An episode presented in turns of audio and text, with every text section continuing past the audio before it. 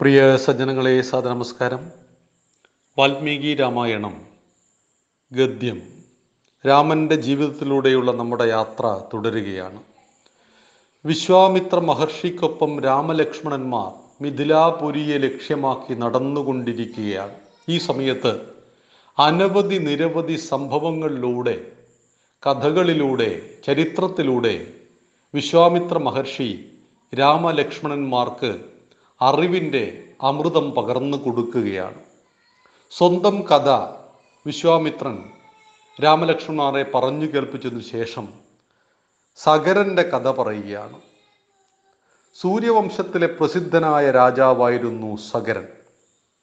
ഹരിചന്ദ്രന്റെയും ഇക്ഷ്വാകുവിന്റെയും വംശത്തിൽ പിറന്ന അദ്ദേഹത്തിന്റെ ജീവിതം സംഭവ ബഹുലമായിരുന്നു ബാഹുകൻ എന്ന സുബാഹുവിന് യാദവിയിൽ ജനിച്ച പുത്രനാണ് സകരൻ രാജപരമ്പരയിൽ ജനിച്ചുവെങ്കിലും സഗരന്റെ ബാല്യകൗമാരങ്ങൾ ഔർവ മഹർഷിയുടെ ആശ്രമത്തിലായിരുന്നു. സുബാഹുവിന് പ്രായമേറെ ചെന്നിട്ടും കുട്ടികൾ ഉണ്ടായില്ല. ഒട്ടനവധി പൂജകൾക്കും പ്രാർത്ഥനകൾക്കും ഒടുവിൽ പിറന്ന കുട്ടിയാണ് സകരൻ വളരെയേറെ പൂജിച്ചതിന് ശേഷം ഉണ്ടാക്കപ്പെട്ട വളരെ പൊന്നോമന പുത്രനായിരുന്നു സകരൻ എന്നാൽ മകന്റെ മുഖം ഒരു നോക്ക് കാണുവാൻ സുബാഹുവിന് ഭാഗ്യം ലഭിച്ചില്ല. കാരണം വിധി അങ്ങനെയായിരുന്നു. സമ്പൽ സമൃദ്ധമായ അയോധ്യയെ ആക്രമിച്ചു കീഴ്പ്പെടുത്തുവാൻ തൊട്ടടുത്ത രാജ്യത്തിലെ രാജാവ് സദാ പരിശ്രമിക്കുന്നുണ്ടായിരുന്നു. ഹേഗയ രാജാവായ താലജങ്കൻ എന്ന് പറയുന്ന രാജാവായിരുന്നു. കോസലത്തെ പരാജയപ്പെടുത്തുവാൻ പരിശ്രമിച്ചത്. രാജാവ് വൃദ്ധനായിരുന്നു. അയോധ്യയിലെ രാജാവ് കോസലത്തെ രാജാവ്. പുത്രന്മാരില്ലാത്ത ദുഃഖത്തിൽ മഹാസാഗരത്തിൽ നീന്തുമ്പോൾ ശത്രുക്കൾ അത് മുതലെടുക്കുക സ്വാഭാവികം മാത്രം. താജലങ്കൻ അയോധ്യ ആക്രമിച്ചു. സുബാഹു പ്രായം മറന്ന് സേനയെ നയിച്ച് മുന്നേറിയെങ്കിലും താജലങ്കന്റെ ശക്തമായ ആക്രമണത്തിനു മുന്നിൽ പിടിച്ചു നിൽക്കാതെ മരണം മുന്നിൽ കണ്ട് നിറഗർഭിണിയായ ഭാര്യയോടൊപ്പം കാട്ടിലേക്ക് ഓടിമറഞ്ഞു സുബാഹു. ഭൃഗുവംശത്തിലെ പ്രസിദ്ധനായ സന്യാസ്യവരനായിരുന്ന ചവനന്റെ പുത്രനായ ഔർവൻ അക്കാലത്ത് ഹിമാലയത്തിന്റെ താഴ്വരയിൽ ആശ്രമം നിർമ്മിച്ച് തപസ് ചെയ്യുന്നുണ്ടായിരുന്നു. സുബാഹു മുനിയുടെ ആശ്രമത്തിൽ അഭയം തേടി. എന്നാൽ അധിക നാൾ കഴിയാൻ രാജാവിന് ഭാഗ്യമുണ്ടായില്ല. അദ്ദേഹം ഗർഭിണിയായ ഭാര്യയെ ഒറ്റയ്ക്കാക്കി മരിച്ചുപോയി. അദ്ദേഹത്തിന് പ്രായമുണ്ടായിരുന്നു. ഭർത്താവിന്റെ ചിതയിൽ ചാടി മരിക്കുവാൻ ഭാര്യ തയ്യാറായി. അത്രയേറെ ഭാര്യ ഭർത്താവിനെ സ്നേഹിച്ചിരുന്നു. പക്ഷേ ചിതയിൽ ചാടി മരിക്കുന്ന സമ്പ്രദായം ഭാരതത്തിൽ ഉണ്ടായിരുന്നില്ല. രാമായണത്തിൽ അതൊരിടത്തും പറഞ്ഞിട്ടുമില്ല. അത് സതി എന്ന് വ്യാഖ്യാനിക്കുവാൻ സാധ്യതയുണ്ട്. എന്നാൽ തന്റെ ഭർത്താവ് വൃദ്ധനാണ്. ആ പ്രായമായ സമയത്ത് പോലും ശത്രുവിനോട് യുദ്ധം ചെയ്ത് അദ്ദേഹം പരാജയപ്പെട്ടു പോയി. ആകെ നിരാശയിൽ മക്കളില്ലാത്ത നിരാശയിലാണ് അദ്ദേഹം.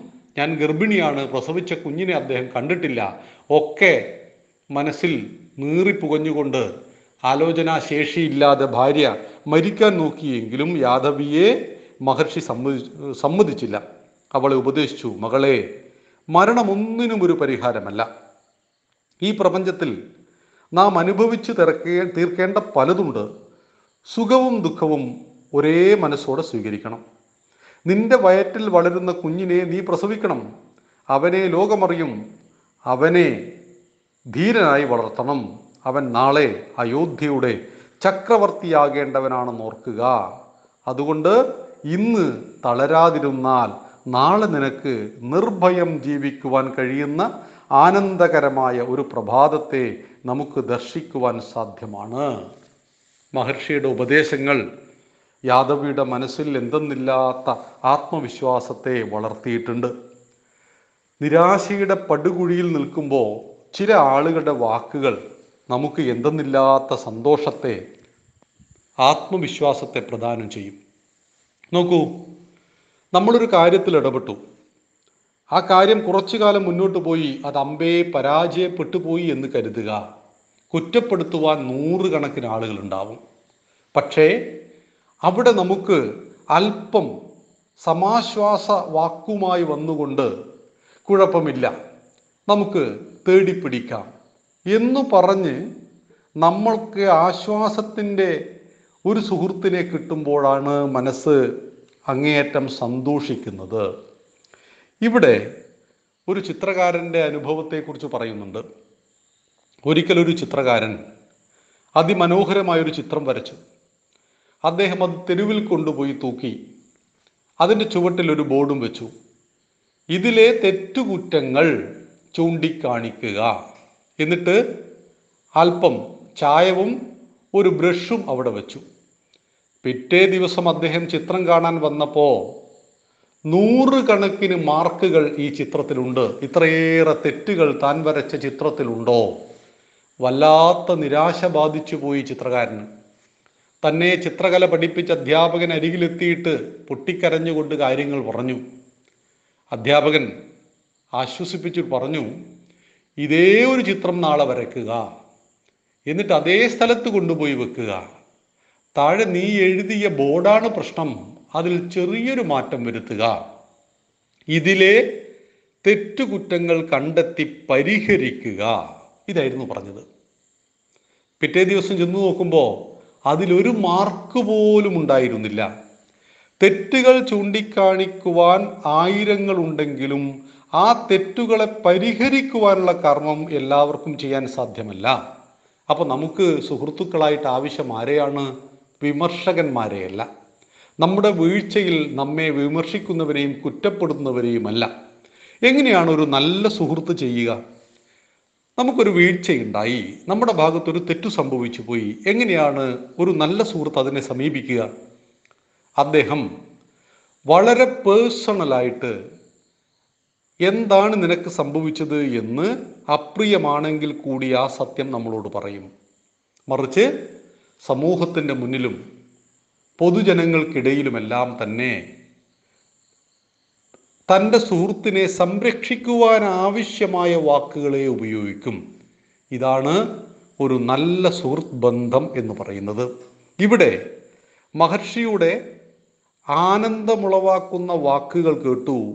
നിന്റെ വയറ്റിൽ ജനിക്കുന്ന കുഞ്ഞ് നാളെ ചക്രവർത്തിയായി തീരേണ്ടവനാണ്. അതുകൊണ്ട് നീ ഇന്ന് ഭർത്താവിന്റെ ചിതയിൽ ചാടി മരിച്ചാൽ അതുകൊണ്ട് എന്ത് പ്രയോജനം? ഭർത്താവ് മരിച്ചു പ്രായമായതുകൊണ്ട് മരിച്ചു.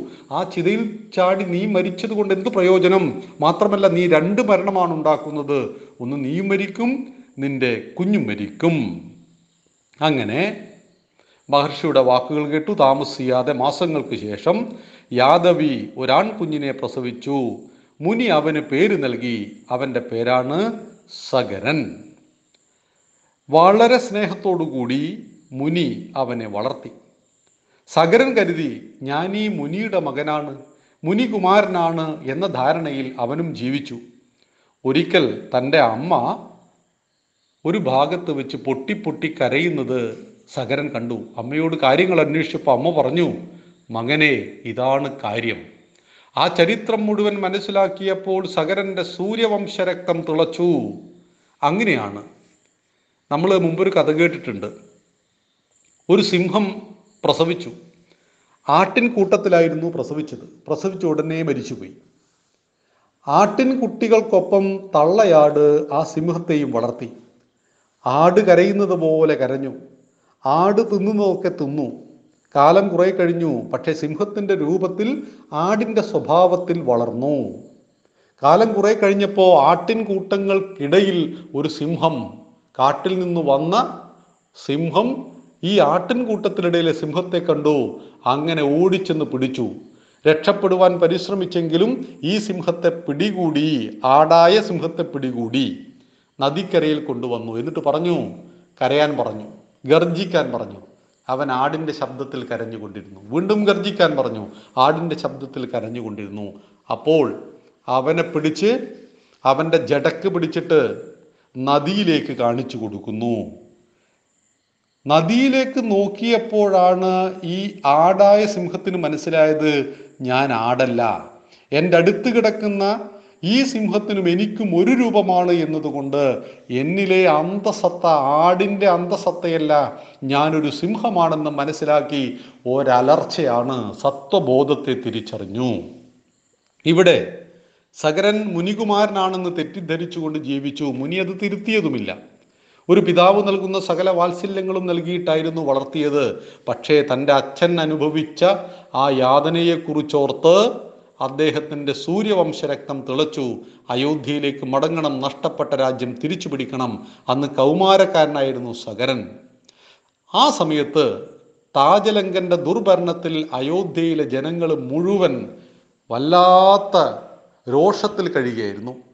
പ്രഭുക്കന്മാരും നാടുവാഴികളും സേനാപതികളും അയോധ്യയുടെ സ്വാതന്ത്ര്യത്തിനു വേണ്ടി സംഘടിച്ചു. അവർ കുലഗുരുവായ വസിഷ്ഠനെ ചെന്ന് കണ്ടു. അപ്പോൾ വസിഷ്ഠൻ പറഞ്ഞു കൊടുത്തു സുബാഹു മരിച്ചു. പക്ഷേ പുത്രനായ സഗരൻ ജീവിച്ചിരിക്കുന്നുണ്ട്. ഔർവന്റെ ആശ്രമത്തിൽ അവൻ വളർന്നു വരുന്നുണ്ട്. അവനിപ്പോൾ കൗമാരപ്രായത്തിലാണ്. അതോടുകൂടി ജനങ്ങളെല്ലാം ആവേശഭരിതരായി. നമ്മുടെ ബാഹുബലി സെക്കൻഡിൽ കണ്ടതുപോലെ ജനങ്ങൾ തന്നിലർപ്പിച്ച പ്രതീക്ഷകളെയും വിശ്വാസത്തെയും സകനനിലെ രാജാവിനെ ഉണർത്തി. അദ്ദേഹം സേനകളുടെ നേതൃത്വം ഏറ്റെടുത്തു. താജലങ്കനോട് പ്രതികാരം ചെയ്യാൻ തക്കം പാർത്തിരിക്കുന്ന അയൽനാടുകളും അവർക്കൊപ്പം ചേർന്നതോടുകൂടി സഗരന്റെ സേന ഒരു മഹാസേനയായി മാറി. അവർ ശക്തമായ ആക്രമണം നടത്തി താജലങ്കനെ കീഴടക്കി. അങ്ങനെ സകരൻ അയോധ്യയുടെ ചക്രവർത്തിയായി കോസല ദേശത്തിന്റെ ചക്രവർത്തിയായി. കാലം കടന്നുപോയി സഗരൻ വിവാഹം കഴിച്ചു. സുമതി കേശിനി എന്ന് രണ്ട് ഭാര്യമായിരുന്നു സഗരനുള്ളത് എന്നാൽ പുത്രഭാഗ്യമുണ്ടായില്ല. അച്ഛനെ പോലെ തന്നെ മക്കളുണ്ടാകുന്നില്ല എന്താണ് വഴി? പ്രായമായി വരുന്നു. അദ്ദേഹം ഭൃഗു മഹർഷി തപസ്സിരിക്കുന്നുണ്ടെന്ന് മനസ്സിലാക്കിയപ്പോൾ പത്മാരോടൊപ്പം അവിടെ എത്തി മുനിയുടെ പാദപൂജ ചെയ്തു. മക്കളില്ലാത്ത വിഷയം പറഞ്ഞു. എന്താണ് പരിഹാരം എന്ന് ചോദിച്ചു. അയോധ്യയുടെ ചക്രവർത്തിയും റാണിമാരും മഹർഷിയുടെ പരിചാരകന്മാരായി ആശ്രമത്തിൽ കഴിഞ്ഞു. വർഷങ്ങൾക്ക് ശേഷമായിരുന്നു മുനി തപസ്സിൽ നിന്ന് ഉണർന്നത് സഗരന്റെ പൂജയിൽ സംപ്രീതനായ മഹർഷി അവരനുഗ്രഹിച്ചു അനുഗ്രഹിക്കുവാനും വരം നൽകുവാനും ദേവന്മാർ തന്നെ വേണമെന്നൊരു നിർബന്ധവും ഉണ്ടായിരുന്നില്ല. തപസ്സിന്റെ ശക്തി കൊണ്ട് മഹർഷിമാർ ദേവപദത്തിലേക്ക് ഉയർന്ന് ദേവന്മാർ നൽകുന്നതിലും മികച്ച വരം നൽകിയിരുന്നു. പണ്ടൊരു കഥയുണ്ടായിരുന്നു. ഒരു രാജാവ് സ്വന്തം രാജ്യം നഷ്ടപ്പെട്ട് അദ്ദേഹം വിശന്നു വലഞ്ഞൊരു കൊടുങ്കാട്ടിനുള്ളിൽ അകപ്പെട്ടു പോയി വല്ലാതെ വിശക്കുന്നുണ്ടായിരുന്നു ദാഹിക്കുന്നുണ്ടായിരുന്നു. അങ്ങനെ ഒടുവിൽ അദ്ദേഹം ഒരു മരച്ചുവട്ടിലിരിക്കുന്ന ഒരു താപസിയെ കണ്ടു. അദ്ദേഹത്തിന് അരികിൽ ചെന്നിട്ട് പറഞ്ഞു ഞാനിങ്ങനെ ഒരു മഹാരാജാവാണ്. ശത്രുക്കൾ എന്റെ രാജ്യം പിടിച്ചടക്കി. അതുകൊണ്ട് എനിക്ക് സർവതും നഷ്ടപ്പെട്ടു. അങ്ങനെ സഹായിക്കണം. അപ്പോൾ എന്താണ് അങ്ങേക്ക് വേണ്ടത്? എനിക്ക് ആദ്യം ഭക്ഷണം വേണമെന്ന് പറഞ്ഞു. അപ്പോൾ അദ്ദേഹം മരത്തിനെ ഒന്ന് നോക്കിയപ്പോൾ ആ മരത്തിൽ നിന്നും അതിമനോഹരമായ ഭക്ഷണം താഴേക്ക് വന്നു. ആ ഭക്ഷണം കഴിച്ചു. വിശ്രമിച്ചതിന് ശേഷം അദ്ദേഹം പറഞ്ഞു എനിക്ക് രാജ്യം തിരിച്ചു പിടിക്കുവാൻ അനേകായിരം സൈനികന്മാർ വേണം. അദ്ദേഹം മരത്തിനോട് എന്തോ പറഞ്ഞു. ആ മരത്തിൽ നിന്ന് ആയിരക്കണക്കിന് സൈനികന്മാർ ഇറങ്ങി വന്നു. അവരെയും കൊണ്ടു ചെന്നു. എന്നിട്ട് രാജ്യം തിരിച്ചു പിടിച്ചു അങ്ങനെ രാജാവ് തിരിച്ച് ഈ തപസ്സിക്കരികിലേക്ക് വരികയാണ്. തപസ്സിയാണെങ്കിൽ മെലിഞ്ഞ് എല്ലും തോലുമായിരിക്കുന്നു. അദ്ദേഹം വൃത്തിയിൽ ഭക്ഷണം കഴിച്ചിട്ട് അല്ലെങ്കിൽ ആവശ്യത്തിന് ഭക്ഷണം കഴിച്ചിട്ട് ധാരാളം സമയമായി എന്ന് തോന്നും. അങ്ങനെ അദ്ദേഹത്തോട് സംശയം ചോദിക്കാൻ രാജാവ് അല്ലയോ മഹർഷേ എന്ത് ചോദിച്ചാലും തരുന്ന ഇങ്ങനെ ഒരു മരം മുന്നിൽ കിടക്കുമ്പോൾ അങ്ങ് എന്തിനാണ് ഇങ്ങനെ പട്ടിണി കിടക്കുന്നത്? അങ്ങക്ക് ഏത് രാജ്യമാണ് പിടിച്ചടക്കിക്കൂടാത്തത്? അങ്ങനെ ജീവിച്ചുകൂടെ? മഹർഷി പുഞ്ചിരിച്ചുകൊണ്ട് പറഞ്ഞു മകനെ ഞാൻ തപസ് തുടങ്ങുമ്പോൾ ഈ മരം ഒരു സാധാരണ മരം മരമായിരുന്നു. ഞാൻ എന്റെ തപസ്സിന്റെ ശക്തി കൊണ്ടാണ് ഇന്ന് കാണുന്ന കഴിവ് ഈ മരത്തിനുണ്ടാക്കിയെടുത്തത്. എന്തു ചോദിച്ചാലും നൽകുന്ന മരമായിട്ട് ഞാനിതിനെ മാറ്റിയത് എന്റെ തപസ്സിന്റെ ശക്തി കൊണ്ടാണ്. അതുകൊണ്ടാണ് ഈ മരത്തിന് താങ്കളെ സഹായിക്കാൻ കഴിഞ്ഞത് എന്ന് മനസ്സിലാക്കുക. ഇതായിരുന്നു നമ്മുടെ ഭാരതത്തിലെ മഹർഷിമാരുടെ പാരമ്പര്യം എന്ന് മനസ്സിലാക്കുക. മഹർഷി പറഞ്ഞു നിങ്ങൾക്ക് പുത്രഭാഗ്യമുണ്ടാകും പക്ഷേ മുനി പാതിയിൽ നിർത്തി. എന്തോ എന്ന് പറയുവാൻ മുനിക്കുണ്ട് അതെന്താണെന്ന് നമുക്ക് നാളെ സംസാരിക്കാം. സകരൻ തന്റെ പത്നി സമേതം തന്റെ ഭാര്യമാരുമൊത്ത് മുനിയെ കണ്ടു. മുനി പറഞ്ഞു നിനക്ക് ആവശ്യത്തിനും മക്കൾ ജനിക്കും പക്ഷേ ഒരു കുഴപ്പമുണ്ട്. ആ കുഴപ്പം എന്താണെന്ന് രാമായണ കഥയിലൂടെ നമുക്ക് സംസാരിക്കാം. ജയ് ശ്രീറാം. നന്ദി നമസ്കാരം. വന്ദേ മാതരം.